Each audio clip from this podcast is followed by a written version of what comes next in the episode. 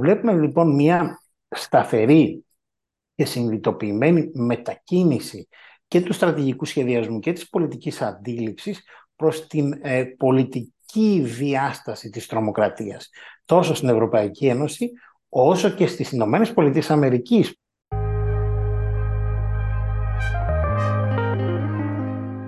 Καλώς ήρθατε στη σειρά podcast του ΕΛΙΑΜΕΠ. Σε αυτό το podcast θα συζητήσουμε με την Ειρήνη Κερεμίδου, ερευνήτρια στο ΕΛΙΑΜΕΠ, και τον Τριαντάφυλλο Καρατράντο, κύριο ερευνητή στο ΕΛΙΑΜΕΠ, ειδικό σε θέματα ασφάλειας και τρομοκρατίας, για τις νέες απειλές και την αστική ασφάλεια. Σας ευχαριστώ πολύ και τους δύο, ε, Ειρήνη και Άκη. Νομίζω να μιλάμε στον, στον Ενικό, μια που όλοι είμαστε εδώ και συνεργαζόμαστε στο ΕΛΙΑΜΕΠ. Ευχαριστούμε. Και θέλω να ξεκινήσω, Ειρήνη, με εσένα και να σε ρωτήσω ποιους χαρακτηρίζουμε δημόσιους χώρους όταν μιλάμε για ζητήματα ασφάλειας. Ο όρος δημόσιος χώρος είναι εκφύσεως πολυδιάστατος, καθώς η ενοιολογική προσέγγιση του εξαρτάται από το πλαίσιο στο οποίο ορίζεται. Εν προκειμένου λοιπόν όταν μιλάμε για ζητήματα ασφάλειας, δημόσιοι χώροι είναι οι τόποι που αποτελούν δυνητικά και κατ' επανάληψη στόχους τρομοκρατικών επιθέσεων. Ε, για ποιους λόγους; κυρίως λόγω των ε, εγγενών ευπαθειών τους που προκύπτουν από τον ε, ανοιχτό, όπως λέγεται, χαρακτήρα τους. Όταν ε, μιλάμε λοιπόν για δημόσιους χώρους, αναφερόμαστε σε τουριστικούς χώρους, συγκοινωνιακούς κόμβους, εμπορικά κέντρα, χώρους λατρείας, υπαίθριες αγορές, αίθουσες συναυλιών, πλατείες πόλεων και γενικώς κοινόχρηστους χώρους. Άκη, έχεις και, και μεγάλη εμπειρία στο κομμάτι αυτό της ασφάλειας και των απειλών. Οι απειλές του μέλλοντος, ε, πώς θα τις καθόριζες, ποιες είναι και έχουν να κάνουν κυρίαρχα πάλι με τους δημόσιους χώρους, αλλά με μια διαφορετική μορφή; Θα έλεγα και ναι και όχι. Δηλαδή, στη συγκεκριμένη περίπτωση υπάρχουν δύο βασικές διαστάσεις. Η πρώτη είναι γιατί επιλέγει κάποιος ένα δημόσιο χώρο. Και το κάνει για δύο λόγους. Ο πρώτος είναι γιατί θέλει να έχει περισσότερα θύματα. Δημόσιος χώρος σημαίνει μαζική απρόσκοπτη ελεύθερη πρόσβαση πολιτών, άρα η μεγάλη συγκέντρωση ανθρώπων σε μια πλατεία, για παράδειγμα σε ένα θέατρο, άρα οι πιθανότητες να πετύχει ένα μεγαλύτερο αριθμό θυμάτων, είτε νεκρών είτε τραυματιών, είναι μεγαλύτερη. Δεύτερον, υπάρχει και μεγάλη προβολή ε, ανασφάλειας γιατί ο δημόσιος χώρος είναι στενά συνδεδεμένος με την καθημερινότητα κάθε πολίτη. Δηλαδή δεν είναι αυτό που παλιά λέγαμε ότι οι τρομοκρατικές οργανώσεις, για παράδειγμα, στοχοποιούσαν μία στρατιωτική βάση, άρα αυτός ο οποίος ένιωθε την αίσθηση της απειλής ήταν ο στρατιωτικός. Στο θέατρο πηγαίνουμε όλοι μας, στον κινηματογράφο πηγαίνουμε όλοι μας, βόλτα σε μια πλατεία πηγαίνουμε όλοι μας. Άρα μεγαλώνει πολύ πέρα από το αυτό καθ' αυτό το χτύπημα και το αντίκρισμά του το αίσθημα ανασφάλειας. Το τρίτο σημείο έχει να κάνει με το πόσο ευκολότερο είναι να μπορέσω να πραγματοποιήσω μία επίθεση σε ένα δημόσιο χώρο όπου τα μέτρα ασφαλείας είναι αποπεριορισμένα ως ανύπαρκτα, όπου το πλήθος είναι μεγάλο και άρα ακόμη και αν υπάρχουν αστυνομικές δυνάμεις ή υπηρεσίες πληροφοριών δεν έχουν τις ίδιες δυνατότητες που θα μπορούσαν να έχουν σε ένα κλειστό συγκεκριμένο περιορισμένο χώρο και αυτό συνδέει τις απειλές. Άρα λοιπόν, ενώ ξεκινήσαμε να κάνουμε αυτή τη συζήτηση και είναι λογικό, στο απόϊχο της 11 Σεπτεμβρίου δηλαδή η πρώτη χαρακτηριστική περίπτωση τρομοκρατικής επίθεσης σε λεγόμενο μαλακό στόχο, ε, είναι λίγο κακόηχο, αλλά αντικατοπτρίζει ακριβώς τη διαφοροποίησή του από ε, χώρους που έχουν να κάνουν με το στρατό, με την αστυνομία, άρα δηλαδή υπάρχουν διαφορετικές διαστάσεις ασφάλειας, ήταν η επιθέτηση 11 Σεπτεμβρίου σε αεροπλάνα στην όλη διαδικασία. Και εδώ είχαμε μια διπλή κατάσταση. Αξιοποίηση ενός αεροπλάνου, άρα το πρώτο μέρος της επίθεσης αφορούσε το αυτό καθ' αυτό το αεροπλάνο που μετετράπηκε σε όπλο, οπλοποιήθηκε και στοχοποίηση ενός άλλου δημόσιου χώρου που ήταν η μη δημόσιου, να το πω έτσι, που ήταν το Παγκόσμιο Κέντρο Εμπορίου, που έχει πάρα πολύ μεγάλη επισκεψιμότητα. Δεν είναι όμως για το συνδέμα αυτό που είπε στον Τιν, μόνο εκεί η κατάσταση. Τα τελευταία χρόνια βλέπουμε ότι εκτός από τις ε, σχεδιασμένες και σε ορισμένες περιπτώσεις υψηλών απαιτήσεων τρομοκρατικές επιθέσεις, όπως ήταν αυτή της 11 Σεπτεμβρίου ή όπως ήταν αυτές του, Νοε... του Νοεμβρίου του 2015 στο Παρίσι, συμπεριλαμβανομένου και του Μπατακλάν, που σε επίπεδο αντικτύπου το θεωρούμε ψυχολογικά ως το δικό μας το ευρωπαϊκό Μπατακλάν. Είναι και άλλοι βίαιοι δρόντες, οι οποίοι μπορεί να μην είναι τρομοκράτες και συνήθως δεν είναι τρομοκράτες που μπορούν να έχουν επίδραση και απειλούν ένα δημόσιο χώρο. Θέλω να πω, βλέπουμε πολλές περιπτώσεις μοναχικών βίων δρόντων, οι οποίοι δεν έχουν ξεκάθαρα κίνητρα, δηλαδή μπορεί να έχουν κάποια σύνδεση με τρομοκρατία ή βία εξτρεμισμό, μπορεί να μην έχουν και καμία σύνδεση. Ή μια άλλη χαρακτηριστική περίπτωση απειλών είναι οι ελεύθεροι σκοπευτές ή αυτοί οι οποίοι μπαίνουν με ένα όπλο στη συγκεκριμένη περίπτωση και σκοτώνουν μαζικά ακρίτως, δηλαδή σε περιπτώσεις που έχουμε δει ε, δολοφονίες σε σχολεία, σε πανεπιστήμια, ακόμη και σε πλατείες. Να θυμίσω για παράδειγμα την περίπτωση του 2016 στον Ντάλλας, όταν ο Μάικα Τζόνσον, ένας Αφροαμερικανός, από την ταράτσα ενός κτηρίου, στόχευε αστυνομικούς οι οποίοι βρίσκονταν ανεπτυγμένοι σε δημόσιο ανοιχτό χώρο ε, στην πλατεία, στην όλη διαδικασία, λειτουργώντας ως εντός εισαγωγικών εκδικητής για την διάκριση που έχουν υποστεί οι Αφροαμερικανοί από τους αστυνομικούς στις ΗΠΑ. Υπάρχει τρίτον και μια άλλη κατηγορία η οποία συνδέεται με τις κυβερνοαπειλές. Γιατί όταν μιλάμε για ένα δημόσιο χώρο όπως τους παρουσίασε πριν η Ειρήνη υπάρχει μια μεγάλη ποικιλομορφία που μπορεί να έχει να κάνει από μια πλατεία, αλλά δεν μπορεί να μιλάμε ουσιαστικά για κυβερνοδιάσταση. Έχει να κάνει όμως με ένα τρένο. Δηλαδή το να χακάρω ας πούμε, το σύστημα πλοήγησης του τρένου ή του μετρό θα μπορούσε να έχει τις ίδιες οδυνηρές συνέπειες που θα έχει το να ανατινάξω μία βόμβα μέσα σε ένα βαγόνι του μετρό. Μπορώ να το εκτροχιάσω και να προκαλέσω πάρα πολλές επιπτώσεις. Άρα και η κυβερνοδιάσταση είναι σημαντική και η τελευταία που το είδαμε στην περίοδο της πανδημίας έχει να κάνει με τη μεταφορά των ε, συγκρούσεων ε, και του ξεκαθαρίζοντας μεταξύ κλιματικών οργανωμένων ομάδων στην καθημερινότητα. Δηλαδή βλέπαμε να υπάρχουν ε, βίαιες συγκρούσεις μεταξύ διαφόρων οργανώσεων εμπορίας ναρκωτικών, για παράδειγμα στη Γαλλία στην Ολλανδία, σε πλατείες. Δηλαδή να μεταφερθεί αυτή η βία. Κάτι το οποίο το έχουμε δει και στην περίπτωση των, ε, της οπαδικής βίας και του χουλιγανισμού, όπου και το γήπεδο είναι ένας ανοιχτός χώρος ελεγχόμενος, μεν ανοιχτός χώρος δε. Και μετακυλείται η βία στο έξωθεν, δηλαδή στην πλατεία, ε, στο δρόμο, στην όλη αυτή τη διαδικασία, ακόμη και έξω από σχολεία. Ειρήνη το, το, το έθεσε πολύ, πολύ σύντομα όμως ο Άκης και θέλω λίγο να επιμείνουμε σε αυτό. Στους, ε, ε, μίλησε λίγο για τους μαλακούς στόχους. Ποιοι θεωρούνται μαλακοί στόχοι και γιατί τους αποκαλούμε έτσι; Κοίταξε, Οντίν, δεν υπάρχει ένας γενικά αποδεκτός ορισμός για το τι είναι μαλακός στόχος. Uh, soft target, όπως λέμε. Γιατί; Κυρίως ε, διότι δεν εντάσσεται ο όρος μαλακός στόχος σε κάποιο διεθνές νομικό πλαίσιο. Παρ' όλα αυτά όμως, ε, κυρίως κατά τη τελευταία 15 ετία, υπάρχει μία συνένεση σχετικά με τον ορισμό. Η Ευρωπαϊκή Επιτροπή λοιπόν όρισε ως μαλακούς στόχους τις ευάλωτες τοποθεσίες που είναι εύκολα προσβάσιμες και ανοιχτές στο κοινό και για αυτούς τους λόγους ακριβώς υπάρχουν περιορισμένα μέτρα ασφαλείας.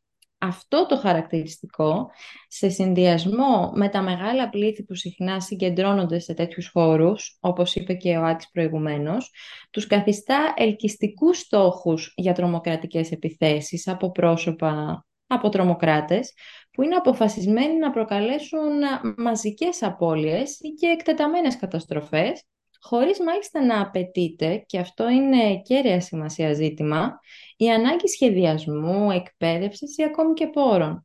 Και ενώ μάλιστα γνωρίζουν ότι κατά κανόνα αυτές οι τρομοκρατικές ενέργειες θα τύχουν μεγάλης κάλυψης από τα μέσα ενημέρωσης.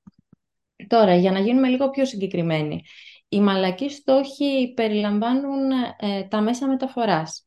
Παραδείγματος χάρη τους θερματικούς σταθμούς αεροδρομίων, τους σταθμούς τρένων, λεωφορείων, μετρό. Περιλαμβάνουν επίσης τόπους θρησκευτικής λατρείας, όπως είναι οι εκκλησίες, τα τζαμιά, οι συναγωγές, οι ναοί. Περιλαμβάνουν επίσης τα σχολεία, τα νοσοκομεία, αγορές, εμπορικά κέντρα, μουσεία, τουριστικούς προορισμούς, ε, ξενοδοχεία, εστιατόρια, νυχτερινά κέντρα, θέατρα, κινηματογράφους, όπως ανέφερε και ο Άκης, εμβληματικά κτίρια με συμβολική αξία, δηλαδή κάποιο ορόσημο μιας πόλης, χώρους για ειδικές ε, εκδηλώσεις, δηλαδή ε, αθλητικά στάδια, πολιτιστικούς χώρους, αίθουσες συναυλιών ή ακόμη και σημείο που έχουμε συγκέντρωση πολλών ατόμων, όπως είναι για παράδειγμα οι πύλες εισόδου σε διάφορους χώρους εκδηλώσεων που μαζεύονται ουρές ατόμων ή και σε πεζόδρομους σε αστικές περιοχές. Θα λέγαμε λοιπόν ότι οι μαλακοί στόχοι είναι είτε ανυπεράσπιστες είτε υποπροστατευμένες ε, τοποθεσίες ανοιχτής πρόσβασης όπου μπορούν να συγκεντρωθούν ε, πολλά άτομα. Μπορεί δηλαδή να συγκεντρωθεί ένας μεγάλος αριθμός ατόμων.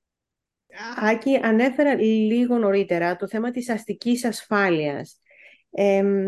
τι ακριβώς σημαίνει; Έχω την αίσθηση ότι ίσως περιλαμβάνει περισσότερα πράγματα από ό,τι νομίζουμε αυτός ο όρος και μιλούσαμε με αυτό τον όρο όταν έγινε η 11η Σεπτεμβρίου. Υπήρξε και εκεί θέμα αστικής ασφάλειας ή ε, είναι τελώς λάθος αυτό που λέω; Θα έλεγα ότι είναι ένας αρκετά σύνθετος όρος.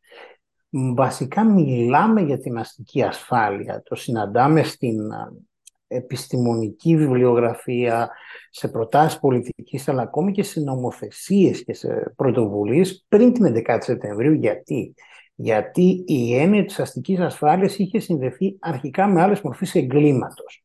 Δηλαδή, οι πρώτες προσπάθειες που ξεκίνησαν για να περιγράψουν την κατάσταση της εγκληματικότητας και κυρίως της χαμηλής παραβατικότητας, η αντιμετώπιση και η αποτροπή και η πρόβλεψη της οποίας ε, προϋποθέτει τη συμμετοχή και κάποιων άλλων πέραν των αρχών ασφαλείας της αστυνομίας της υπηρεσίας πληροφοριών, άρχισε να γίνεται σε αυτό το πλαίσιο. Ουσιαστικά δηλαδή αν πάμε στην εγκληματολογία θα δούμε ότι το urban security συνδέεται με το αστικό έγκλημα, άρα με κάθε εγκληματική δραστηριότητα η οποία, η οποία εξελίσσεται στο πλαίσιο της πόλης. Άρα λοιπόν η βάση υπήρχε, όπως υπήρχε η βάση και για την τρομοκρατία και την ισλαμιστική ριζοσπαστικοποίηση στις μελέτες σημαντικών αναλυτών της πολιτικής βίας σε όλο αυτό το πλαίσιο. Και πατήσαμε εκεί, είτε επιστημονικά, είτε και σε επίπεδο στρατηγικών και πολιτικών της Ευρωπαϊκής Ένωσης, σε σχήματα πάνω σε αυτό. Αυτό που κάνει την πολύ μεγάλη διαφοροποίηση μετά την 11η Σεπτεμβρίου και κυρίως τον 21ο αιώνα είναι μια τρίτη παράμετρος. Δηλαδή εκεί που η αστική προσέγγιση έλεγε ότι πρέπει να, ε, να σου δώσω ένα χαρακτηριστικό παράδειγμα, ε, όταν συζητάγαν πώς θα μπορέσουμε να αντιμετωπίσουμε τα χαμηλής έντασης εγκλήματα, η πρώτη συμβουλή προς ε, τους σχεδιαστές αποφάσεων και πολιτικών ήταν μην αφήνετε κανένα σημείο σκοτεινό το βράδυ. Δηλαδή προσθέστε φώτα γιατί με αυτόν τον τρόπο θα αποκλείσετε, θα περιορίσετε τη δυνατότητα κάποιος να προσπαθήσει να κλέψει μια τσάντα ή να προσπαθήσει να επιτεθεί σεξουαλικά σε ένα άλλο άτομο. Άρα αυτόματα έδειχνε ποιον, έδειχνε τον Δήμο, έδειχνε την περιφέρεια. Έδειχνε δηλαδή ένα άλλο φορέα σε όλη αυτή τη διαδικασία. Εδώ λοιπόν όταν βλέπαμε ότι πλέον η απειλή ε, και ξαναλέω ότι συνήθως η τρομοκρατία λειτουργεί και ως ένας επιταχυντής εξελίξεων στις πολιτικές ασφάλειες. Δηλαδή, μετά από τις μεγάλες τρομοκρατικές επιθέσεις, βλέπουμε συγκλονιστικές αλλαγές και στο σχεδιασμό πολιτικών και στην καθημερινότητά μας. Γιατί, ξαναλέω, η μαλλική στόχη, δηλαδή δημόσιοι χώροι, σημαίνει καθημερινότητα πολιτών. Ήταν η τεχνολογία. Αυτή το άλλαξε σε σημαντικό βαθμό. Και εδώ λοιπόν τι λέει, τι σημαίνει αυτή, αυτός ο σύνθετος όρος.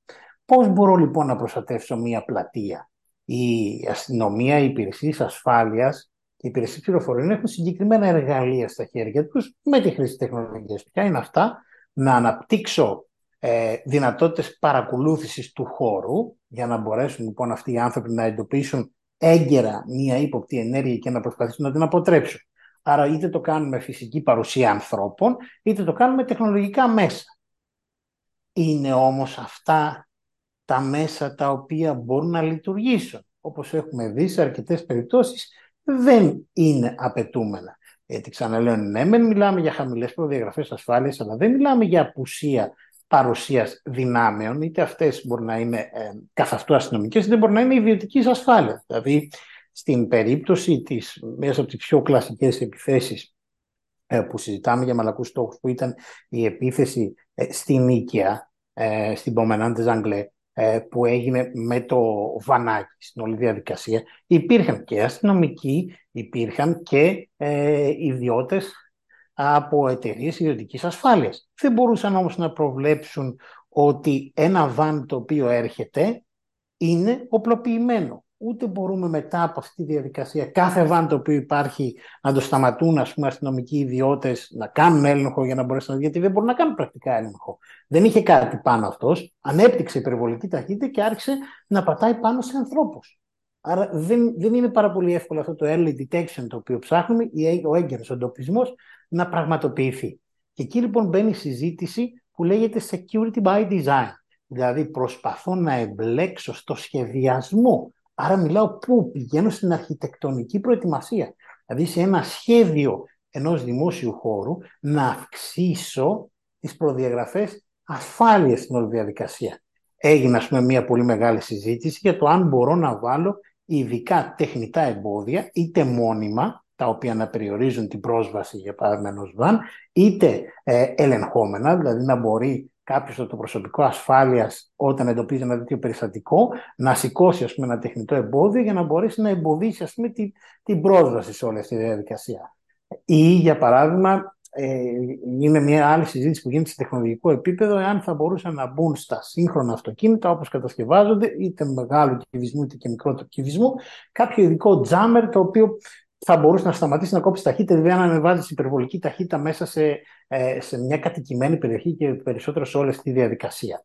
Άρα λοιπόν το σημαντικό εδώ της αστικής ασφάλειας είναι τι, να βάλω στον τελικό χρήστη των λύσεων ασφάλειας αυτόν ο οποίος έχει υπό το σχεδιασμό ή την επίβλεψή του ένα δημόσιο χώρο, που μπορεί να είναι ο Δήμος, αν μιλάμε για μια πλατεία, μπορεί να είναι το Υπουργείο Πολιτισμού, αν μιλάμε για ένα αρχαίο θέατρο στην όλη διαδικασία. Ή μπορεί να είναι ένας ιδιώτης, αυτός ο οποίος έχει ένα νυχτερινό κατάστημα σε όλο αυτό το πλαίσιο και ζητάμε, συζητάμε για ένα νέο σχεδιασμό ασφάλειας, ο οποίος να λάβει υπόψη του και αυτές τις δυνατότητες. Δηλαδή, εκεί που παλιότερα ο σχεδιασμός θα είχε απλώς έξοδο κινδύνου, ενδεχόμενο φωτιάς, σεισμού, ας πούμε, ή πλημμύρας, και ένα μήνυμο προσωπικού ασφάλειας το οποίο θα απέτρεπε αντεγκλήσει μεταξύ πελατών, ας πούμε, σε ένα νυχτερινό μαγαζί. Πλέον, ο σχεδιασμός λέει ότι θα πρέπει να έχεις κάνει πρόβλεψη για το ενδεχόμενο να υπάρξει και μια τρομοκρατική επίθεση σε ένα τέτοιο χώρο. Άρα να έχεις δει το σχέδιο ασφάλειάς σου και όσον αφορά στον απεγκλωβισμό και όσον αφορά σε τι αντίμετρα θα μπορέσεις να λειτουργήσεις. Και προσπαθεί να φέρει μαζί το δημόσιο με τον ιδιωτικό τομέα. Αυτό ήταν και ένα από τα επόμενα ε, ερωτήματά μου, Άκη, που μας ε, κάλυψες, αν τελικά υπάρχει πλαίσιο συνεργασίας, αν προβλέπεται ανάμεσα στην αστυνομία και στις ιδιωτικές ε, εταιρείες ασφάλειας. τώρα, Ειρήνη, αν γυρίσουμε λίγο πίσω, ποιες ήταν οι, πιο, οι πλέον πολύ νεκρές επιθέσεις των τελευταίων ετών και ποια θα λέγαμε ότι είναι τα κύρια χαρακτηριστικά τους; Ε, οι τρομοκρατικές επιθέσεις της περίοδου 2015 έως σήμερα έδειξαν ότι οι μαλακοί στόχοι αποτελούν συχνή επιλογή των δραστών. Χαρακτηριστικά παραδείγματα είναι οι επιθέσεις στη Βαρκελόνη, το Βερολίνο, τις Βρυξέλλες, το Λονδίνο, το Μάντζεστερ, την Νίκαια και τη Στοχόλμη. Οι επιθέσεις αυτές έχουν ε, ένα σύνθετο χαρακτήρα καθώς ήταν μεν υψηλής έντασης, δηλαδή υπήρχε ένας συνδυασμός εκρηκτικών αλλά και χρήσης πυροβόλων όπλων, ενώ ταυτόχρονα ήταν και χαμηλής τεχνολογίας, υπό την έννοια ότι κάποιες εξ αυτών πραγματοποιήθηκαν με απλά και καθημερινά μέσα ή αντικείμενα που ο καθένας μπορεί να έχει στη διάθεσή του, όπως ένα μαχαίρι ή ένα όχημα για εμβολισμό ατόμων. Μάλιστα, ε, θα ήθελα να αναφέρω ότι η διαδικασία αξιολόγησης των απειλών από τη Europol ε, και το Κέντρο Πληροφοριών και Καταστάσεων της Ευρωπαϊκής Ένωσης, το European Union Intelligence and Situation Center, επιβεβαιώνουν ότι οι δράστες θα επιλέξουν κατά κύριο λόγο τους μαλακούς στόχους ως ε, πεδίο δράσης τους. Ωστόσο, οι επιθέσεις κατά των μαλακών στόχων δεν συμβαίνει μόνο τα τελευταία χρόνια. Ε, σύμφωνα με τον αριθμό των περιστατικών και τον μέσο αριθμό απολειών κατά τη 15 ετία 2000-2015 είχαμε τουλάχιστον 275 επιθέσεις κατά μαλακών στόχων. Η πλειονότητα των επιθέσεων αυτών αφορούσε τόπους λατρείας, αμαξοστοιχίες, ε, χώρους ψυχαγωγίας και πολιτισμού, στάδια, εστιατόρια, καφέ και γενικώς ε, κοινόχρηστους χώρους. Ε, επιπλέον, ε, η έκθεση του Tony Blair Institute for Global Change εκτιμά ότι κατά μέσο όρο 17 άμαχοι σκοτώθηκαν την ημέρα κατά τη 15 ετία αυτή από τρομοκρατικές επιθέσεις, συχνά ως αποτέλεσμα συντονισμένων επιθέσεων εναντίον μεμονωμένων πολιτών ή και δημόσιων χώρων. Να σημειώσω επίσης ότι οι επιθέσεις των τελευταίων ετών και κυρίως οι πιο φωνικές από αυτές που έλαβαν χώρα στο Παρίσι, το Μάντζιστερ, τη Βαρκελόνη και τις Βρυξέλλες μας λένε ότι οι επιθέσεις κατά μαλακών στόχων και ατόμων αποτελούν κυρίως μέρος του τρόπου δράσης των διχαντιστικών ομάδων.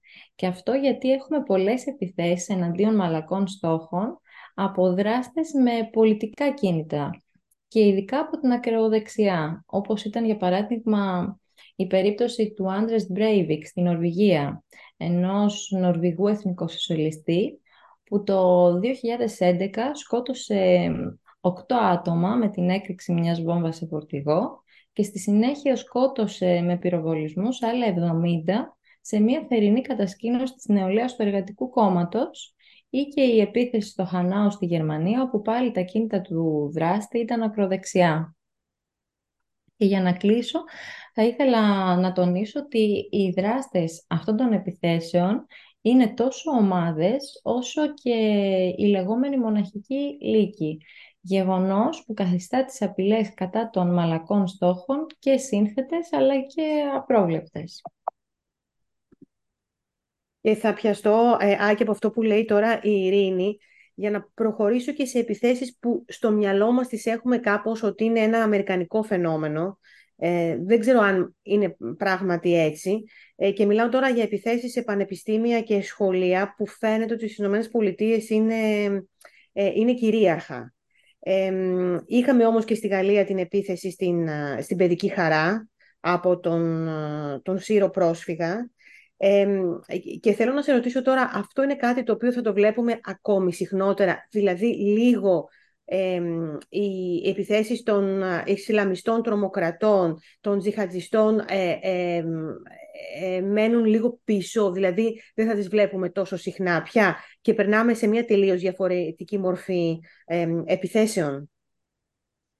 Ναι, έχει ενδιαφέρον αυτό που λέει Ε, θα πω ότι πρώτη χαρακτηριστική ας πούμε, περίπτωση τέτοιας έκτασης και ιδιότητας επίθεσης είναι αυτή του Breivik στην κατασκήνωση. Ε, δηλαδή είναι χώρος νεολαίας, ήταν χώρος νεολαίας στην όλη διαδικασία που, που είχε αυτό το πλαίσιο.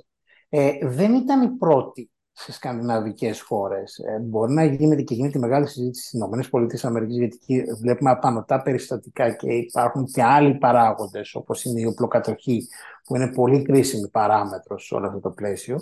Δεν υπάρχουν όμως και απουσία τέτοιων επιθέσεων σε, σε χώρες και της Ευρώπης. Ιδίως στις σκανδιναβικές χώρες, στην Νορβηγία περισσότερο θα έλεγα, αλλά και σε έναν βαθμό στη Σουηδία και στη Φινάνδια, βλέπουμε τέτοιες επιθέσεις στο παρελθόν να έχουν γίνει. Γι' αυτό και τα μέτρα ασφάλειας σε αρκετές από αυτές τις χώρες, με εξαίρεση το Breivik και κάποιες επιθέσεις που έγιναν αργότερα στη Σουηδία, είχαν να κάνουν ακριβώς με τέτοιου τύπου απειλές. Και επίσης το τελευταίο διάστημα υπάρχει μια πολύ μεγάλη δυσκολία να γίνει διάκριση ε, ενός μοναχικού δρόντα, εάν αυτός πραγματικά είναι ένας συνειδητοποιημένος τρομοκράτης, γιατί η τρομοκρατία έχει ορισμένες προϋποθέσεις. Δεν αρκεί απλώς εγώ να ρίξω ένα μανιφέστο, να το πω έτσι, στο οποίο να συνδέω θεωρίες συνωμοσίας, ασύνδετα πράγματα μεταξύ τους, για να μπορέσει αυτό να με καταστήσει τρομοκράτη και γίνεται μια πολύ μεγάλη προσπάθεια να δούμε πού μπορεί να υπάρχουν τα όρια μεταξύ ενός ανθρώπου που συνειδητά κάνει μια τρομοκρατική επίθεση και ενός διαταραγμένου ανθρώπου, ο οποίος θέλει απλώς να ξεσπάσει βία την αντίδρασή του. Γι' αυτό και βλέπουμε να πυκνώνει η συζήτηση για τον τομέα της ψυχικής υγείας και για το πώς μπορεί είτε να αναγνωριστούν ευαλωτότητες σε τέτοιους ανθρώπους είτε να προστατευτούν ε, τέτοιοι άνθρωποι από το να γίνουν προϊόν εκμετάλλευσης. Εδώ κρίσιμη παράμετρος είναι οι θεωρίες συνωμοσίας. Και αναφέρω ας πούμε, μια χαρακτηριστική περίπτωση που είναι η επίθεση και τελικά η δολοφονία του Σιντζο Άμπε στην Ιαπωνία από ένα μοναχικό δρόντα, ο οποίος θεώρησε ότι ο Σιντζο Άμπε άνοικε σε μια παραθρησκευτική ε, οργάνωση η οποία εκμεταλλευόταν ανθρώπους στην Ιαπωνία μεταξύ αυτών και τη μητέρα του που την οδήγησε στο να χάσει την περιουσία της και τελικά αυτός ήθελε να εκδικηθεί το Σιντζο Άμπε σε όλο αυτό το πλαίσιο.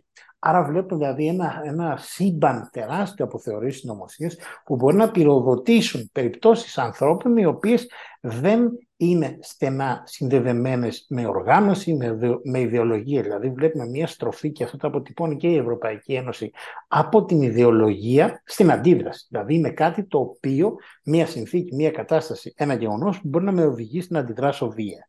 Το δεύτερο κομμάτι έχει να κάνει με αυτό που είπες με τη μετάβαση στην ακροδεξιά απειλή, στον ακροδεξιό βία, εξτρεμισμό και τρομοκρατία. Η πραγματικότητα είναι ότι τα τελευταία χρόνια βλέπουμε μια σημαντική μεταβολή προς τα εκεί. Βέβαια, αν εξαιρέσουμε την περίπτωση Breivik που υπήρχαν μαζικές απώλειες, οι επιθέσεις ακόμη και στο Χάναου της Γερμανίας, ας πούμε, που, είναι, που ξεπέρασε ήταν διψήφιος ο αριθμός των απολύων, δεν είναι τόσο μεγάλες όσο αυτές οι οποίες είχαν έρθει στις Ισλαμιστικές τρομοκρατικές οργανώσεις. Εδώ υπάρχει εξήγηση βέβαια. Η επίθεση στο Παρίσι τον Νοέμβριο του 2015 έγινε από μια ομάδα τσιχαντιστών. Οι περισσότερες επιθέσεις των ακροδεξιών είναι συνήθως μοναχικοί δρόντες. Δύσκολα εκεί μπορεί να δούμε ομάδα και πάλι η ομάδα είναι πάρα πολύ μικρή και αυτό παίζει σημαντικό ρόλο. Άρα λοιπόν βλέπουμε ότι διευρύνεται αυτή η απειλή και το συναντάμε σε αρκετές περιπτώσεις. Γιατί; Γιατί από τη μια πλευρά λειτουργεί ως αντίδραση στον Ισλαμιστικό εξτρεμισμό και στην Ισλαμιστική τρομοκρατία. Είναι αυτό που λέμε μια ηλεκτροφοδότηση. Χαρακτηριστική περίπτωση όλο αυτού πώς αναπτύσσονται αυτές οι βίες δυναμικές, για παράδειγμα, στη Γαλλία, αλλά και σε χώρες όπως η Ολλανδία, Σουηδία, ας πούμε το βλέπουμε σε όλο αυτό το πλαίσιο. Και βλέπουμε λοιπόν μια σταθερή και συνειδητοποιημένη μετακίνηση και του στρατηγικού σχεδιασμού και της πολιτικής αντίληψης προς την ε, πολιτική διάσταση της τρομοκρατίας.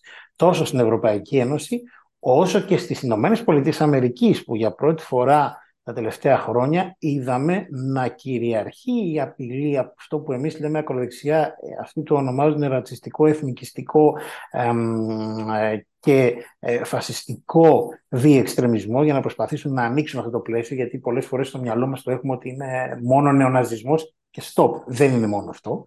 Και συνδέεται και με μια σειρά άλλων ενεργειών που έχουν να κάνουν είτε με το ρατσιστικό έγκλημα είτε με περιστατικά για παράδειγμα, αντισημιτισμού σε όλη αυτή τη διαδικασία. Δηλαδή, είναι ένα, ένα ευρύ σύμπαν σε όλο αυτό το πλαίσιο, το οποίο, το οποίο συλλειτουργεί και δείχνει πώς υπάρχει η μετεξέλιξη των απειλών είναι κάτι πάρα πολύ σημαντικό.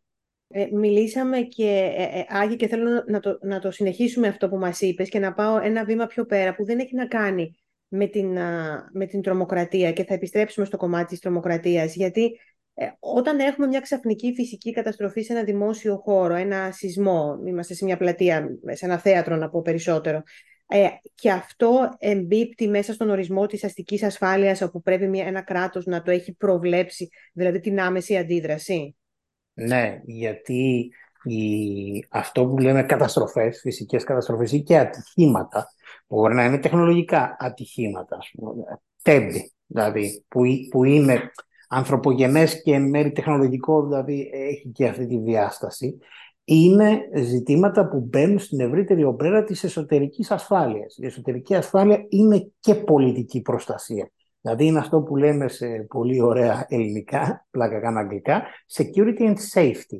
Δηλαδή είναι λίγο δυσδιάκριτο όλο αυτό το πλαίσιο, γι' αυτό μιλάμε για το μεγάλο σχήμα του resilience. Δηλαδή αν πάρουμε εθνικές ή ευρωπαϊκές στρατηγικές για την ανθεκτικότητα, εκεί θα δούμε ότι υπάρχουν τρεις, τρεις συνένας πυλώνες.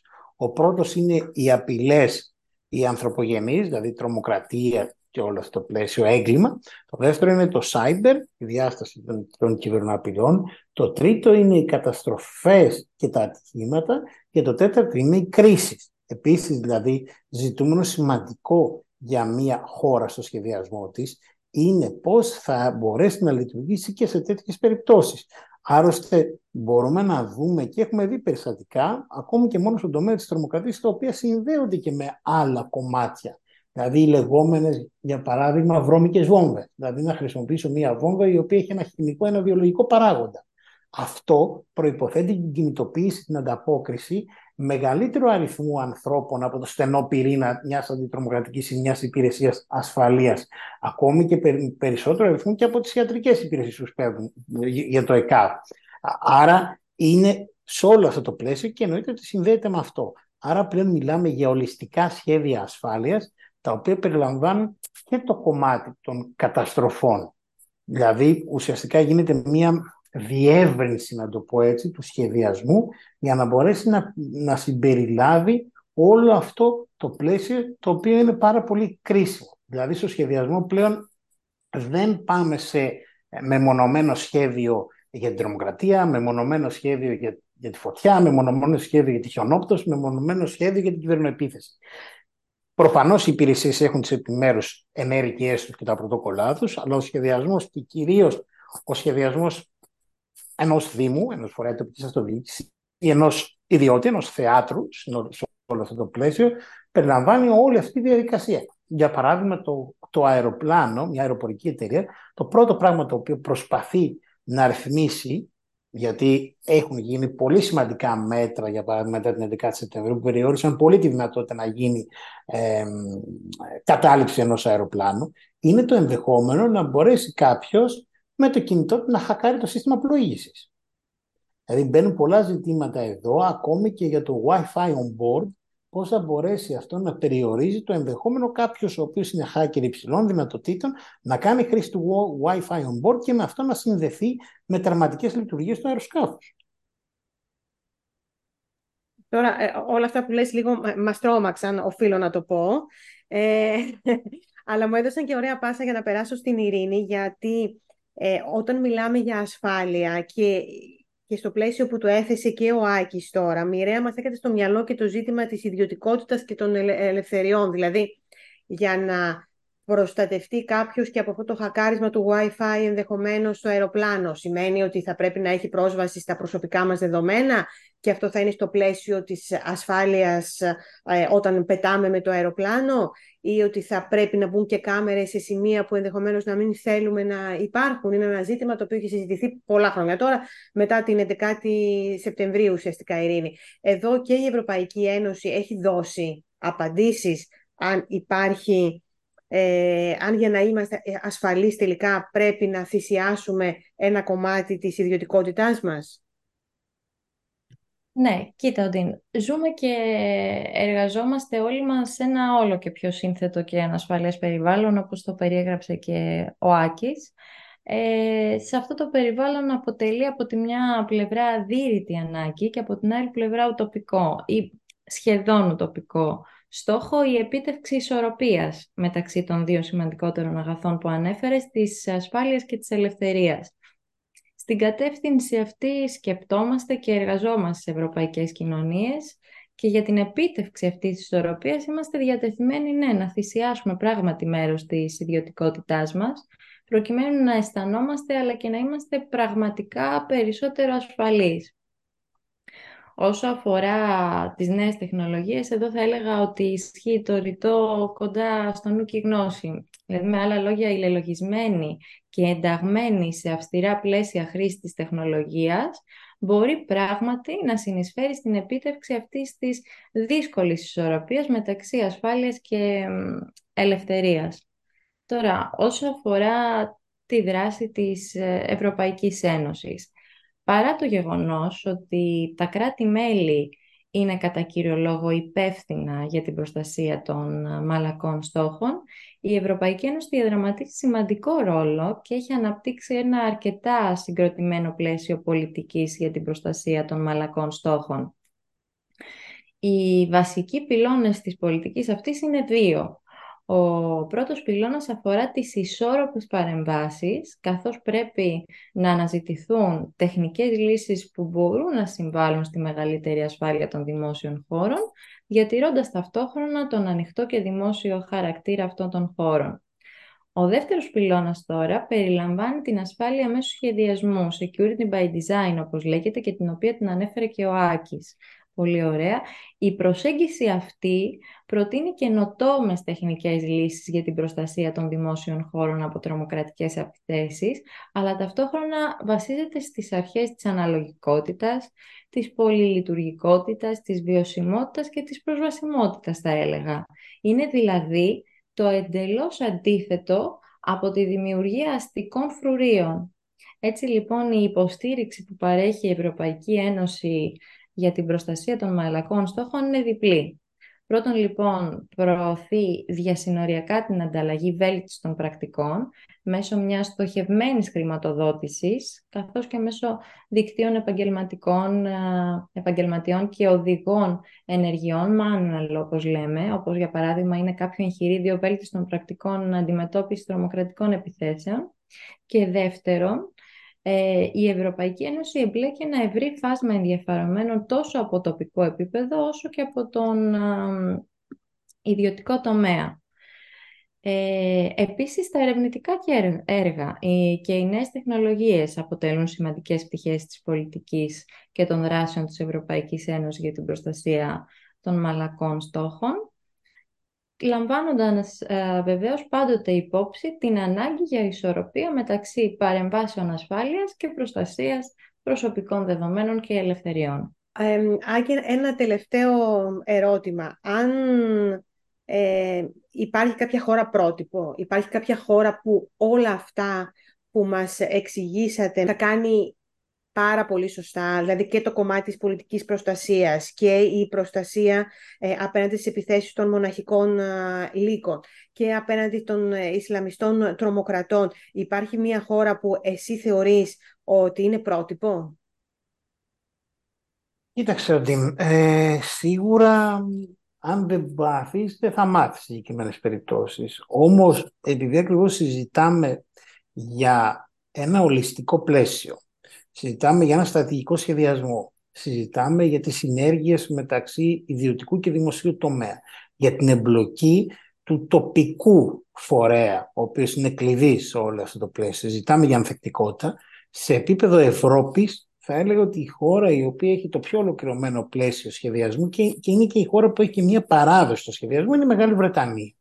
Δηλαδή, ε, μιλάμε για διαφορετικά επίπεδα διαχείρισης κρίσεων, μιλάμε για ολοκληρωμένες στρατηγικές και σχέδια που συνομιλούν μεταξύ τους, για μια καλλιέργεια της συνέργειας μεταξύ ιδιωτικού και δημοσίου τομέα, για αξιολόγηση σε σημαντικό βαθμό, για ελέγχους, για κρίση ακόμη και μέσα από ενδελεχέστατες έρευνες και εισαγγελικές μιας διαχείριση από πλευράς κράτους. Δηλαδή, για μένα είναι πάρα πολύ σημαντικό ότι μετά τη μεγάλη φωτιά στον, ε, στον πύργο έγινε ολόκληρη διαδικασία για να αλλάξει και να αξιολογηθεί το πλαίσιο ανταπόκρισης σε όλο αυτό το πλαίσιο. Ή μετά τις τρομοκρατικές επιθέσεις. Η αξιολόγηση, δηλαδή και η προσαρμογή είναι πάρα πολύ σημαντικό στοιχείο σε όλο αυτό το πλαίσιο. Σε επίπεδο Ευρωπαϊκής Ένωσης, οι χώρες οι οποίες έχουν ε, ίσως το πιο εξελιγμένο έτσι πλαίσιο σχεδιασμού και, και εφαρμογής είναι η Ολλανδία, η οποία έχει μια πολιτική συνολικού ρίσκου, συνολικής διαχείρισης ρίσκου κινδύνου δηλαδή σε όλο αυτό το πλαίσιο και συνδέει αυτές τις διαδικασίες, γιατί το κλειδί είναι να μπορέσει να τις συνδέσω.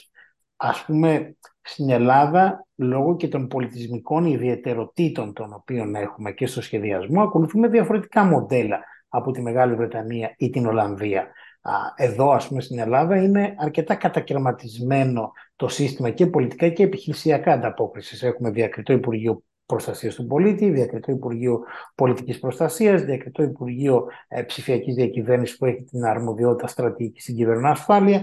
Το λιμενικό και η εκτοφυλακή ανήκει στο Υπουργείο Νησιωτικής Πολιτικής και Ναυτιλίας και υπάρχει και το κομμάτι της υγείας. Δηλαδή ακολουθούμε ένα άλλο μοντέλο, περισσότερο νότιο θα έλεγα, είμαστε σχετικά κοντά με την Ιταλία και την Ισπανία με κάποιες αποκλήσεις, παρά με τις κεντροευρωπαϊκές και βόρειες χώρες οι οποίες έχουν πιο ε, ολοκληρωμένα μοντέλα. ας πούμε και ολιστικά. Η Ολλανδία, για παράδειγμα, έχει το σύνολο όλων αυτών των οποίων είπαμε σε ένα Υπουργείο το οποίο μοιάζει αρκετά και με το μεγάλο το Υπερυπουργείο Εσωτερικής Ασφάλειας, το Homeland Security Department που δημιούργησε οι ΗΠΑ μετά την 11 Σεπτεμβρίου και έχει από κάτω τους φορείς που τρέχουν άλλο στην πολιτική προστασία και τις έκτακτε ανάγκε, άλλο στο κομμάτι της κυβερνοασφάλεια, άλλο στο κομμάτι της ακτοφυλακής.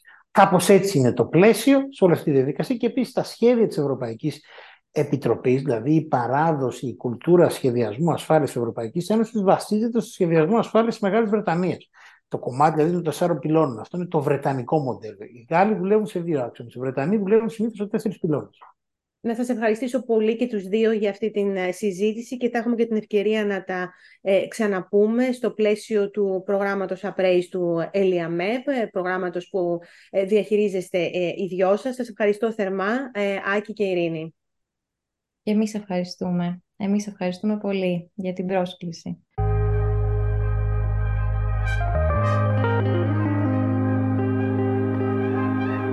Ήταν άλλο ένα podcast του Ελιαμέπ με την Οντίν Λιναρδάτου.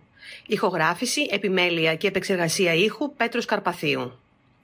Ακολουθήστε μας στα κανάλια του Ελιαμέπ στο YouTube, Spotify, Apple Podcast, Google Podcast και αλλού.